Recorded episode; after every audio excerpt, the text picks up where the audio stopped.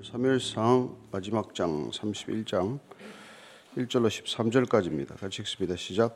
블레셋 사람들이 이스라엘을 침해 이스라엘 사람들이 블레셋 사람들 앞에서 도망하여 길보아 산에서 엎드려져 죽으니라. 블레셋 사람들이 사울과 그의 아들들을 추격하여 사울의 아들 요나단과 아비나답과 말기수아를 죽이니라. 사울이 패전함에 활 쏘는 자가 따라잡으니 사울이 그 활 쏘는 자에게 중상을 입은지라. 그가 무기를 든 자에게 이르되 내 칼을 빼어 그것으로 나를 찌르라. 할례 받지 않은 자들이 와서 나를 찌르고 모욕할까 두려워하노라 하나 무기를 든 자가 심히 두려워하여 감히 행하지 아니하는지라. 이에 사울이 자기의 칼을 뽑아서 그 위에 엎드러지며 무기를 든 자가 사울이 죽음을 보고 자기도 자기 칼 위에 엎드려져 그와 함께 죽으니라. 사울과 그의 세 아들과 무기를 든 자와 그의 모든 사람이 다 그날에 함께 죽었더라. 골짜기 저쪽에 있는 이스라엘 사람과 요단 건너 쪽에 있는 자들이 이스라엘 사람들이 도망한 것과 사울과 그의 아들들이 죽었음을 보고 성읍들을 버리고 도망함에 블레셋 사람들이 이르러 거기에서 사니라. 그 이튿날 블레셋 사람들이 죽은 자를 벗기러 왔다가 사울과 그의 세 아들이 길보아산에 죽은 것을 보고 사울의 머리를 베고 그의 갑옷을 벗기고 자기들의 신당과 백성에게 알리기 위하여 그것을 블레셋 사람들의 땅 사방에 보내고 그의 갑옷은 아스타롯의 집에 두고 그의 시체는 벳산 성벽에 목 박음에 길라디 아베스 주민들이 블레셋 사람들이 사울에서 행한 일을 듣고 모든 장사들이 일어나 밤새도록 달려가서 사울의 시체와 그의 아들들의 시체를 베산 성벽에서 내려가지고 야베스에 돌아와서 거기서 불사르고 그의 뼈를 가져다가 야베스 에셀나무 아래에 장사하고 7일 동안 금식하였더라. 아멘. 예, 신접한 여인에게 가서 물었지만은 뭐 너와 내 아들이 다 한날에 죽을 거라고 그렇게 불길한 얘기를 듣고 그대로 또 죽는 것을 보게 됩니다. 뭐 굳이 물어보고 죽을 게 뭐 있겠습니까? 뭐 죽으면 그냥 죽으면 됐지.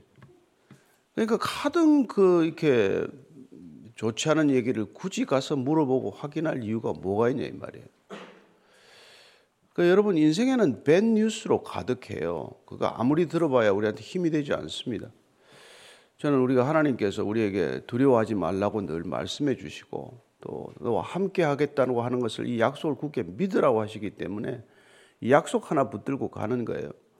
우리가 사울과 다윗의 갈림길에서 결국 사울은 오늘 이제 마지막 전사라고 하지만은 꾸준히 패망하는 길을 걸어온 결과 오늘 이렇게 죽음을 맞았다는 것입니다. 자, 1절, 2절이에요. 시작. 블레셋 사람들이 이스라엘을 침해 이스라엘 사람들이 블레셋 사람들 앞에서 도망하여 길보아 산에서 엎드려져 죽으니라. 블레셋 사람들이 사울과 그의 아들들을 추격하여 사울의 아들 요나단과 아비나달과 말기수아를 죽이니라. 자 보면은 이 블레셋 사람들이 이렇게 쫓아오니까 예, 첫째는 이제 도망하는 거죠. 그리고는 도망하다가 엎드려져서 죽습니다. 등을 보이고 달아나다가 결국은 죽었다는 거예요. 아니 그냥 정면으로 마주서서 싸우다가 죽어도 괜찮지 않습니까? 꼭 뒤를 보이고 달아나다가 결국 죽는 그 그런 꼴을 당하는 게 낫습니까? 기왕 죽을 거 그냥 마주 보고 싸우다가 죽는 게 낫습니까? 이 결정을 해야 된다 이 말이에요. 어차피 죽어야 될 상황이 있지 않습니까? 아니 우리 인생도 결국은 다 죽는 거예요. 근데 늘 비겁하게 이렇게 돌아서서 꽁무니를 빼고 그냥 겁먹고 도망가다가 죽느냐. 담대하게 맞서서 그냥 장렬하게 전사할 거냐. 이게 그, 그 군인들이 무슨 전쟁에서 싸우는 것만이 아니라 우리가 날마다 살아가는 게 전장이나 마찬가지 아니에요.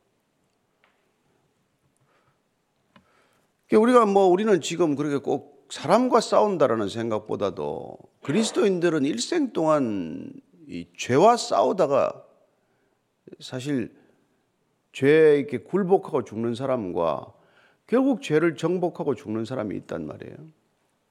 그래서 우리는 죄와 싸울 때 반드시 피 흘리기까지 싸우라. 그렇게 말합니다. 히브리서 12장 4절이에요. 시작. 너희가 죄와 싸우되 아직 피 흘리기까지는 대항하지 아니하고 우리 문제는 뭐냐면 대충 안 싸우는 건 아닌데 싸우다가 대충 많은 거예요. 여러분 죄는 피 흘리기까지 싸워야 돼요. 목숨 걸고 싸우는 게 죄입니다. 어떻게 보면 사울은 평생도록 자기 죄와 피 흘리기까지 싸우지 않았기 때문에 적들에게 등을 보이고 달아나다가 결국 엎드려져 피 흘리고 죽어가는 거죠, 뭐. 여러분, 피를 아끼면 안 됩니다. 헌혈하라는 뜻이 아니에요. 뭐, 헌혈하면 좋죠. 예. 사람이 이렇게 편안할 때 피를 안 흘리면 꼭 전장에서 피를 흘린다. 군인들한테 그렇게 가르치잖아요. 평소에 피와 땀을 흘려야 전쟁에서 피를 안 흘린다. 그런 얘기를 하는 거죠. 결국 그 아들 요나단과 아비나답과 말기수아도 죽었어요. 아들들이 먼저 죽었습니다. 이게 역대상이나 보면은 이게 이름이 이게 아비나답이라 안 나오고 이게 다른 이름으로 나와요. 근데 동일 인물입니다. 근데 아들 셋이 다 죽었는데 하나 더 있죠. 에스발이라고 하는 아들이 하나 더 있어요. 나중에 그 친구가 이제 또 뭐 왕이 잠시 되고 하긴 하는데 그 세 아들이 이제 다 죽고 말았습니다. 어떻게 요나단도 이렇게 장렬하게 또 죽은 모양이에요. 근데 중요한 거는 이제 그 이후에 3절입니다. 시작. 사울이 패전함에 활 쏘는 자가 따라 잡으니 사울이 그 활 쏘는 자에게 중상을 입은지라 그가 무기를 든 자에게 이르되 내 칼을 빼어 그것으로 나를 찌르라 할례 받지 않은 자들이 와서 나를 찌르고 모욕할까 두려워하노라 하나 무기를 든 자가 심히 두려워하여 감히 행하지 아니하는지라 이에 사울이 자기의 칼을 뽑아서 그 위에 엎드러짐에 무기를 든 자가 사울이 죽음을 보고 자기도 자기 칼 위에 엎드러져 그와 함께 죽으니라 사울과 그의 세 아들과 무기를 든 자와 그의 모든 사람이 다 그날에 함께 죽었더라. 전쟁은 싱겁게 끝난 것처럼 이렇게 기록이 되어 있습니다. 어쨌건 변변히 싸워보지도 못하고 달아나다가 다 죽었는데 기부하라고 하는 사울의 본거지를 제대로 벗어나지도 못하고 죽었어요. 멀리 도망도 못 갑니다. 이렇게 죽었는데 오늘 우리가 좀 집중적으로 생각해 보자는 말씀은 사울이 패전했다고 하는 거예요. 사울이 패전했다. 이렇게 패전했다고 이렇게 번역을 해놓으면은 그냥 전쟁에 졌다라고만 우리가 해석을 하게 되는데 이 말의 원 뜻은 사울에게 이렇게 전쟁이 무거웠다라는 게 원래 정확한 뜻입니다. 사울에게 전쟁이 버거웠다는 거예요. 사울이 전쟁이 힘들었다는 겁니다. 전쟁은 누구에게나 힘들죠. 쉬운 일은 아닐 겁니다. 그러나 이 어떤 상황이 우리에게 무거움으로 다가올 때, 중압감으로 다가올 때, 우리는 그걸 뚫고 나갈 힘이 없어요. 그게 가벼워져야 한다 이겁니다. 인생 전체의 무게가 무겁게 느껴지면 점점 시들어가게 돼 있어요. 그죠? 못 견디면 자살하는 거죠. 그래서 우리가 이게 무겁게 느껴지는 게 문제란 말이죠. 사울에게는 전쟁이 무겁게, 힘겹게 느껴졌다는 거예요. 그 암몬하고 싸울 때 그렇지 않았을 겁니다. 그 전에 아말렉하고 싸울 때 그렇지 않았을 거예요. 근데 이 전쟁이 지금 버거워졌다, 힘들어졌다, 이제 이겁니다. 그래서 그의 인생을 보면은 이게 뭐 때문에 그의 인생이 무거워져서 이렇게 비참하게 죽었는지를 알게 됩니다. 그래서 우리가 다시 한번 보면은 2장 29절 앞에 앞서 보면은 3일상 2상 29절 한번 같이 읽을게요. 시작. 너희는 어찌하여 내가 내 처소에서 명령한 내 재물과 예물을 밟으며 내 아들들을 나보다 더 중히 여겨 내 백성 이스라엘이 드리는 가장 좋은 곳으로 너희들을 살찌게 하냐. 이 엘리 제사장 얘기지만 엘리가 나중에 목이 부러져 죽는 그런 비참한 결말을 맞게 되는 이유가 내 아들들을 하나님보다도 더 중히 여겼다. 무겁게 여겼다는 거예요. 아들들을 하나님보다 더 무겁게 여겼단 말이에요. 그래서 그렇게 비참하게 죽은 거예요. 그래서 하나님께서는 뭐라고 말씀하시냐면은 2장 30절에 이렇게 말합니다. 시작. 그러므로 이스라엘의 하나님 나 여호와가 말하노라. 내가 전에 내 집과 내 조상의 집이 내 앞에 영원히 행하리라 했으나 이제 나 여호와가 말하노니 결단코 그렇게 하지 아니하리라. 나를 존중히 여기는 자를 내가 존중히 여기고 나를 멸시하는 자를 내가 경멸하리라. 나를 존중히 여기는 자를 하나님께서 존중하겠다. 나를 이것도 같은 단어입니다. 무겁게 여기는 사람. 나를 귀하게 여기는 거죠. 존중하다는 것은 존중하다는 건 무겁게 여기다는 뜻이에요. 중히 여기다. 옛날에 뭐 책이 그런 게 있잖아요. 무엇이 중요한디? 뭐 이런 말 있잖아요. 인생에 뭐가 중요합니까? 인생에 뭐가 귀중하고 소중해요? 그 귀중하고 소중한 건 무겁게 여긴다는 뜻인데, 그 사람들은 가장 자기 자신을 무겁게 여긴단 말이에요. 그래서 다 힘들어 한단 말이에요. 왜 힘드냐면 자기가 무거워서 그래요. 하나님이 짐을 많이 주어서 그렇지 않아요. 자기를 무겁게 여기다가 인생이 그렇게 힘들어진다 이 말이에요. 자기 자식들을 그렇게 무겁게 여기다가 자식들도 안 되게 만들고 본인도 안 된다 이 말이죠. 여러분 자식을 일찍부터 뭐 무책임하게 버리라는 게 아니에요. 하나님한테 턱 맡긴 사람들은 자식 성공하고 자기도 자식한테 자유로워요. 근데 그 자녀들한테 묶여 있는 사람들은 자식이 중하기 때문에 무거워서 그 자식 들고 가다가 자녀들도 절름발이 만들고 본인들도 힘들게 인생을 걸리적거리면서 가는 거예요. 요새 시류가 전부 자식을 중하게 여겨.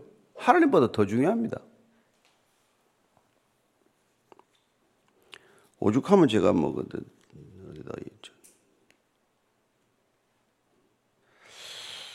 그래서 이게 오늘 사울이 뭘 중하게 여겼는지를 결정적으로 볼 수 있는 말이 이제 있는데 그게 이제 5절, 5장 6절이에요. 5장 6절을 한번 보겠습니다. 5장 6절 시작. 여호와의 손이 아스돗 사람에게 엄중히 닿아서 독한 종기의 재앙으로 아스돗과 그 지역을 쳐서 망하게 하니 여기 잠깐 가기 전에 보면은 블레셋 사람들이 법궤를 빼앗았어요. 법궤를 빼앗았는데 그게 그 이제 다곤 신전에 넣었더니 다곤 신전에 막 목이 부러지고 팔이 부러지고 그런 일이 있지 않습니까? 예. 근데 이 사람들에게 이 사람들이 하나님의 손이 엄중하게 임했다고 되어. 왜 그러냐? 다곤에게 무겁게 하나님의 손이 임한 거예요. 그랬더니 그 우상이 다 무너지고 말았어요. 부서지고 말았어요. 하나님의 손이, 손이 무겁게 임했다. 그 뜻이에요. 그 다음에 이제 15장 30절. 이게 이제 결정적인 거죠. 15장 30절입니다. 시작. 사울이 이르되 내가 범죄하였을지라도 이제 청하옵나니 내 백성의 장로들 앞과 이스라엘 앞에서 나를 높이사 나와 함께 돌아와서 내가 당신의 하나님 여호와께 경배하게 하소서 하니라. 하나님께서 지금 이게 버렸는데 내가 비록 범죄했을지라도 사무엘한테 지금 뭐 매달리는 거예요. 내가 하나님한테 죄를 지었을지라도 백성들과 장로들과 이스라엘 앞에서 나를 높여달래, 높여달래. 이걸 이게 무겁게 여겨달라. 존중해달라. 영광스럽게 해달라. 이거란 말이에요. 이 사람은 평생도록 자기를 무겁게 여기고 자기를 영광스럽게 하고 자기들 남 앞에서 존귀한 자로 대접하려다가 인생이 망한 사람이라 이 말이에요. 자기를 영광스럽게 하는데 다윗이 걸림돌이 된다고 다윗을 예, 평생 쫓으며 잡으러 다녔단 말이에요. 인생이 풀리지 않는 거예요. 인생이 결국 풀리지 않아. 이 사람 죽는 것도 제일 두려운 게 내가 내 체면 손상하고 죽는 거. 죽는데도 좀 폼나게 죽어야 되지. 이 사람은 이게 블레셋 사람들의 손에 죽는 게 싫어서 자살한단 말이에요. 끝까지 뭐 이렇게 군을 지휘하다가 장렬하게 전사한 게 아니라 내가 저 사람들 손에 잡혀서 생포를 당하거나 고문을 당하거나 그렇게 죽는 것보다는 내가 그냥 자결하고 말지. 에, 그렇게 죽는다는 말이죠. 그래서 그는 무기든지한테 야 나를 찔러라 죽여라 이게 덜덜 떨고 못하니까 자기 칼을 놓고 거기 엎드려서 이제 죽었어요. 그랬더니 무기든 자도 아니 뭐 죽으니 그렇게 왕이 그렇게 죽는데 어떻게 살겠어요? 이렇게 본인도 그렇게 죽는단 말이죠. 같이 죽었어요. 그래서 오늘 이 사울의 인생이 오늘 우리가 사무엘상을 매듭지으면서 그 인생이 왜 그렇게 안 되는 길로 자꾸 갔냐? 자기를 무겁게 여기다가 자기 무게에 짓눌려 죽은 사람이다. 이게 우리가 오늘 깊이 새겨놓아야 할 말씀입니다. 나를 무겁게 생각하고 나를 존중하고 요새는 뭐 자기 애 시대니까 뭐 자기 뭐 자존감을 높여라 뭐 프라이드를 자기한테 두라 뭐 아니란 그거 하다가 여러분 인생이 한번 꼬이기 시작하면 그 악순환의 고리에 들어가면 헤어나오지를 못해. 그 모든 걸 자기 무게에 맞춰서 살아야 된단 말이에요. 점점 무거워져요. 점점 무거워져.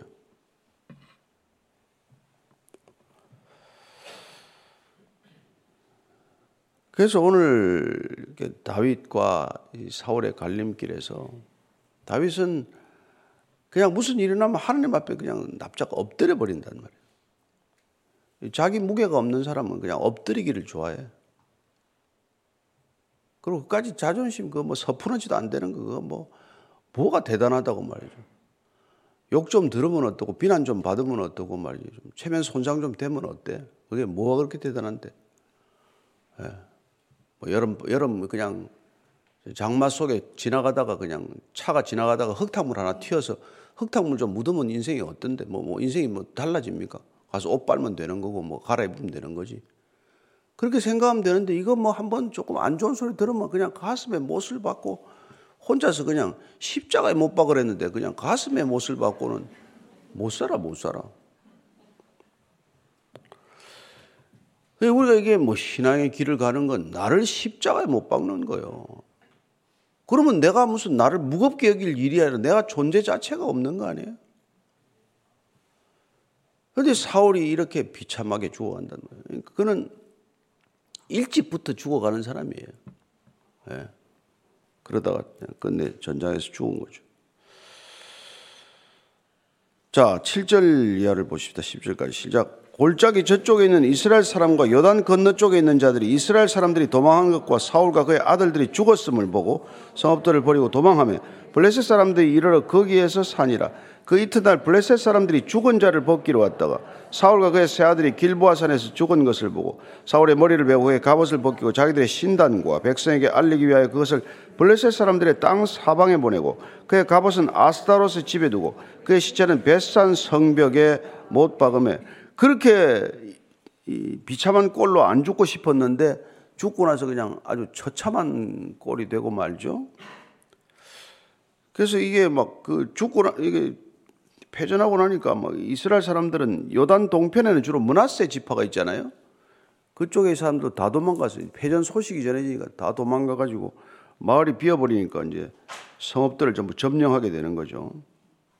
그리고는 이제 블레셋 사람들이 전쟁이 끝나고 나서 그 다음 날은 이제 쭉 다니면서 이 이제 뭐, 뭐, 뭐 전리품을 수확하러 다니는 거죠. 거두러 다니는 거죠. 그러다가 이제 사울도 보고 새 아들도 죽은 것을 발견하고선 사울의 머리를 베었어요. 갑옷을 벗겠다는데 이게 갑옷보다는 무기를 이제 취한 거죠. 에, 이게 보면은 꼭 골리앗에게 다윗이 했던 것에 갚아주는 듯한 그런 인상이에요. 골리앗을 쓰러뜨리고 목을 베고 칼을 빼앗아서 그 칼을 갖다 어디서 노베 산당에 두지 않았어요? 노베 신전에다 뒀죠. 성전에다. 그렇게 한단 말이에요. 이 사람들도 갑옷을 벗겨가지고 무기를 빼앗고 해가지고 머리를 베서 자기들의 신당과 백성에게 알리기 위해 그것을 블레셋 사람들의 땅 사방에다가 이제 머리를 들고 다니는 거예요. 그리고 갑옷은 그 무기는 아스타로스 집에 아스타로스는 여신인 거 알죠? 이거 저기 가나안의 여자신 풍요와 다산의 신이죠. 아시타로트란 아시타로트의 집에 둬서 이게 풍요의 집에다가 준 거예요. 그 다음에 시체는 벳산 성벽에 벳산은 베트 쉐안이라고 이거는 평안의 집이에요. 평안의 집. 그러니까 이제 이게 그 두 가지 뜻이 있는 거죠. 하나는 아시타롯 풍요의 집이고 신전은 하나는 벳산은 이제 평안의 집이고 돈 많고 평안하면 좋겠죠. 다 그냥 그것도 꿈이죠 뭐. 거기 성벽에다가 시체를 못을 박았어요. 끔찍한 일이 벌어진 거예요.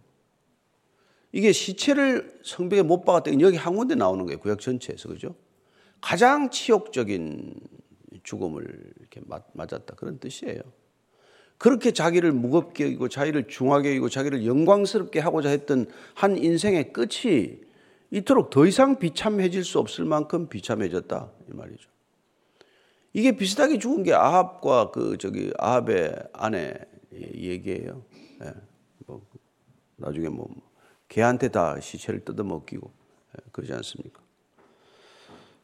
자기를 그렇게 내세우고자 하는 사람들이 끝이 그렇게 좋지 않다는 거예요. 근데 다행히 이제 11절에서 13절까지 한 가지 위안의 얘기가 이제 있는데 그게 야베스 주민들이죠. 시작. 길라디 야베스 주민들이 블레셋 사람들이 사울에게 행한 일을 듣고 모든 장사들이 일어나 밤새도록 달려가서 사울의 시체와 그의 아들들의 시체를 베산 성배에서 내려가지고 야베스에게 돌아와서 거기서 불사르고 뼈를 가져다가 야베스 에셀라마리 장사하고 7일 동안 금시가 있더라 앞에 11장에 보면은 그 암몬 왕 나하스가 길라디 야베스 주민들에게 이게 막 와서 항복하라고 이제 하고 그리고 눈을 빼라 항복하고 살려주려면 눈 빼라 이래 가지고는 가서 그 당시에 사울한테 이제 요청을 했다가 사울이 가서 이걸 아, 암몬을 제압하고 길라디 야베스 주민을 안전하게 지켜줬던 데 대한 보은 은혜를 갚는 차원에서 그 시신을 수습을 했어요. 대단히 어려운 일입니다. 이 가서 성벽에 가서 시체를 끄집어 온다는 것. 그리고 목이 없으니까 그걸 가지고 예, 어떻게 하겠어요? 확실히 화장을 해가지고 그 당시 화장 절대로 안 했습니다. 화장을 해서 이제 특별히 이제 그렇게 수습을 해준 거죠. 그리고는 7일 동안 금식했더라. 예. 이 길라디 아베스 주민들이 의리가 있죠. 예. 이런 의리 있는 사람들을 그 의리스도인 이렇게 말하는 거예요. 나머지 어리가 없어. 어리가 어리가 없는 사람들 그리스도인 아니에요. 예. 다 달아나 버리고 말이죠. 뭐 누가 있어요? 그래서 오늘 우리가 이 사무엘상을 마치면서 이 사울이 평생 자기를 이게 그렇지 않았단 말이에요. 사람이 한번 변질되면은 이렇게 회복하기 어려운 인생의 길로 되버린 그게 뭐냐면 이렇게 자기를 영광스럽게 하는 길로 가다가 이렇게 된다는 말이에요. 그래서 예수님께서 우리한테 신신당부를 한 거예요. 예? 그게 마태복음 11장 28절에서 30절까지의 말씀이다. 이 말이죠. 같이 읽고 기도하십시다. 시작. 수고하고 무거운 짐진 자들아 다 내게로 오라. 내가 너희를 쉬게 하리라. 나는 마음이 온유하고 겸손하니 나의 멍에를 메고 내게 배우라. 그리하면 너희 마음이 쉼을 얻으리니 이는 내 멍에는 쉽고 내 짐은 가벼움이니라. 내 짐은 가볍다. 여러분 인생의 가장 무거운 짐은 자기 자신이라는 걸 잊지 마십시오. 세상에 어떤 짐도 나보다도 무거운 짐은 없습니다. 나를 무겁게 들고 다니는 사람이 제일 바보스러운 사람이에요. 예. 근데 우리 그리스도는 뭡니까? 나를 십자가에 못 박는 인생이에요. 그래서 생각할 것도 없습니다. 내가 그리스도와 함께 십자가에 못 박혔나니 그런 적 이제는 내가 사는 것이 아니요 내 안에 그리스도께서 사시는 것이라. 이제 내가 육체 가운데 사는 것은 나를 사랑하사 자기를 위하여 자기 몸을 버리신 하나님의 아들을 믿는 믿음 안에서 사는 것이라. 아멘. 그렇습니다. 이걸 못 박는 거란 말이에요. 그래서 사도 바울은 철저히 나를 십자가에 못 박는 인생, 로마서 6장도 십자가에 못 박는 것을 세례라고 말합니다. 그 죽음과 함께 연합하는 것, 그의 삶과 다시 연합하는 부활을 맛보기 위해서 반드시 내가 십자가에 못 박혀야 한다. 내가 죽어야 한다. 나를 영광스럽게 해준다고 이 길을 간다고 착각하지 마십시오. 여러분들 예수 믿다가 챙피당하는 일도 있고 수치를 겪는 일도 있고 모함도 받고 오해도 받고 쫓겨도 납니다. 그러나 주님께서 다 갚아줄 줄 믿고 담대하게 이 길 끝까지 완주할 수 있게 되기를 바랍니다. 그저 주님 믿으니까 내가 주님처럼 영광을 차지할 거라고 생각하지 마십시오. 예수 믿다가 어려운 일 더 많이 겪어도 절대로 이상하다고 생각하지 마십시오. 예수 믿다가 오해받고 손가락질 받아도 절대 이상하다고 생각하지 마십시오. 그런 일이 있을 수 있습니다. 그러나 그런 일들 뭐 다윗처럼 침을 짐질 흘리고 뭐, 뭐 이렇게 다니면서 정말 적진의 망명을 가가지고 수치스러운 삶을 살더라도 하나님께 엎드리기만 하면은 나를 무겁게 여기지만 않으면 다른 사람들을 가볍게 여기지만 않으면 그래서 교만하지 않으면 그래서 정말로 지혜와 명철을 하나님으로부터 어, 원 없이 주시는 하나님께 매달리기만 하면 끝내 여러분들의 인생이 하나님 손에 붙들려서 하나님께서 영광스럽게 하실 것을 믿으시기 바랍니다. 예, 오늘 기도할 때 하나님 오늘 정말 이 자리에서 내가 죽고 그리스도와 함께 산다는 고백 진실된 고백되게 하여 주옵소서. 한번 같이 기도하십시다. 하나님 아버지 늘 나를 더 무겁게 만들어가는 인생입니다. 더 많은 직함을 달고자 하고 더 높은 자리, 더 무거운 의자에 앉고자 하고 더 크고 무거운 집에 살고자 하고 더 크고 무거운 차를 타고자 하지만 주님 그게 다 무슨 소용입니까? 하나님 정말 홀가분하게 아무것도 가진 것 없어도 하나님이 나의 아버지시니 나는 부족함이 없습니다. 나는 주님이 나의 주님이시니 내가 수고하고 무거운 것 들고 갈 것 없습니다. 주님께 배웠더니 내 짐은 가벼워지고 내 멍에는 쉬워졌사오니 주님 오늘도 쉬운 멍에 메고 가벼운 짐 들고 하루 종일 주님과 함께 정말 산보하듯 산책하듯 소풍 가듯 그렇게 하루 살아가는 하루가 되게 하여 주옵소서. 하나님 세상을 둘러보면은 자기를 무겁게 하고자 살아가는 사람들 투성이 속에 살아갑니다. 뭐, 그들과 다툴 것도 없고 싸울 것도 없고 경멸할 것도 없고 그저 주님 앞에서 겸손하게 한 걸음 한 걸음 걸어가는 신실한 그리스도인들 되게 하여 주시옵소서. 하나님 아버지 평생 자기를 무겁게 여기다가 그 무거움에 짓눌려 죽고만 사울의 일생 따르지 않게 하시고 평생 가벼운 인생 발걸음 살다가 주님 앞에서 정말 내 마음에 합한 자라고 칭찬 들은 다윗 그런 인생 살게 하여 주옵소서. 이제는 십자가에서 우리 인생의 마지막 순간까지 무거운 자아를 못 박아야 한다는 것 삶으로 또 말씀으로 우리에게 증거하신 우리 구주 예수 그리스도의 은혜와 하나님 아버지의 헤아릴 수 없는 사랑과 날마다 나를 가볍게 하기 위해 주님의 멍에 배우도록 우리를 인도하시는 성령님의 이끄심이 오늘도 하나님의 말씀에 붙들려 말씀이 우리를 인도하는 삶 살기를 원하고 그 삶의 결과 우리가 점점 가벼워지기를 원하는 이전에 고기 숙인 모든 믿음의 형제 자매들 위해 지금부터 영원까지 함께 하시기를 간절히 축원하옵나이다. 아멘.